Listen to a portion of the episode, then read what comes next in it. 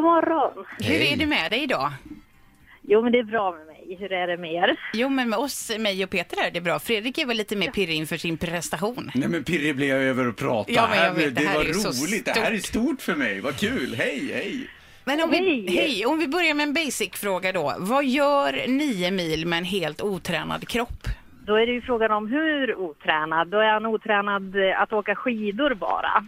Eller eh, Det är nog lite allround. Alltså. hur hade du tänkt det här? Åka helt otränad? Ja, men jag, Ett går, ju- helstart. jag har ju en hund, du vet, så jag går ju ut med hunden varje dag.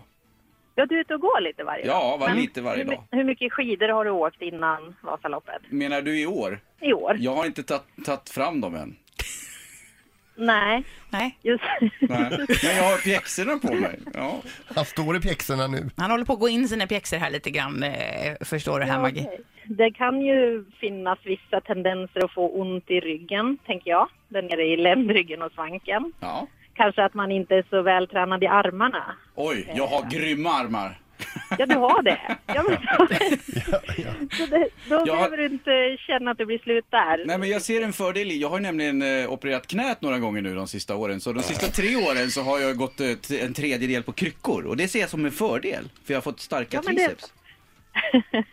Å andra sidan, längdskidor är ju en fantastiskt eh, bra hälsomässig idrott och särskilt för knäproblem också. Ja, Det är en snäll knäidrott. så Det Precis. är bra för dina knän Ja. att du åker längdskidor. Du, Maggie, om jag får fråga dig så här. Du, du är alltså sjukgymnast åt svenska skidlandslaget där och eh, någon ifrån skidlandslaget. Hur mår en sån kropp, en sån vältränad kropp efter nio mil i spåret? Ja, jag skulle gissa att de eh, också har ont överallt för att de lägger sig på sin maxgräns för att verkligen vinna. De kan ju inte hålla igen någonstans, så de får ju också ont. Men sen kanske deras armbågar och liksom alla ställen där skorna trycker och så är väldigt van kontra en motionär som inte har belastat armbågar, armar, får de här vattenblåsorna på fötterna, att det blir lite andra skador. Men jag tror att alla som ställer upp gör sitt bästa och får ont i kroppen. Får, vad jag säga det? Din, din, din, din ålder Fredrik är... det är strax under 44 år. Ja, och du är i längd. Ja. 1,88. och du väger... Ja, men 98 ungefär. Ja, just det. Hur stor risk är det att han dör? Det fi- ja. Nej, men det, det är ju egentligen en hälsofaktor, hela Vasaloppsgrejen, om man tränar innan. Så det finns ju...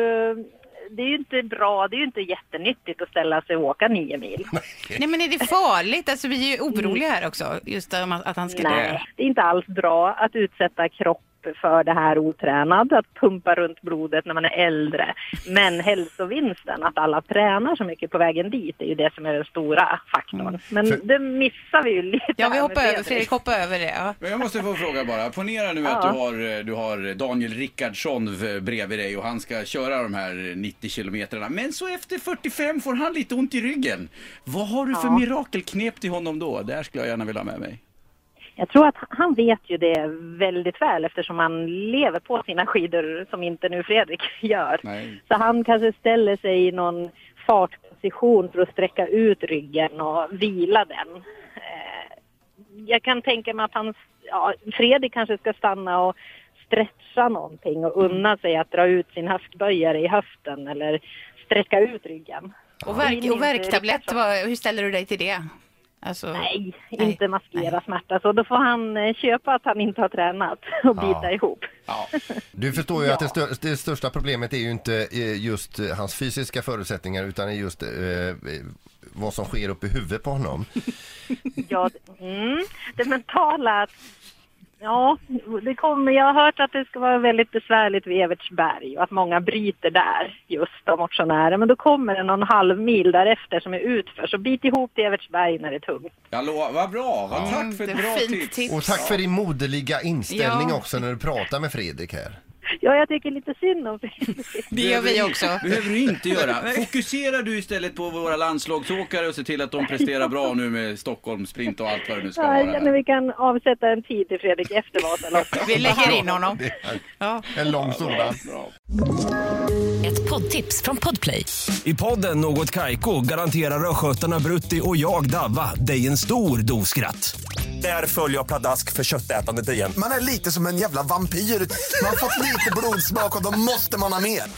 Udda spaningar, fängslande anekdoter och en och annan arg rant. Jag måste ha mitt kaffe på morgonen för annars är jag ingen trevlig människa. Då är du ingen trevlig människa, punkt. Något Kaiko, hör du på Podplay. Därför arkadeinerna.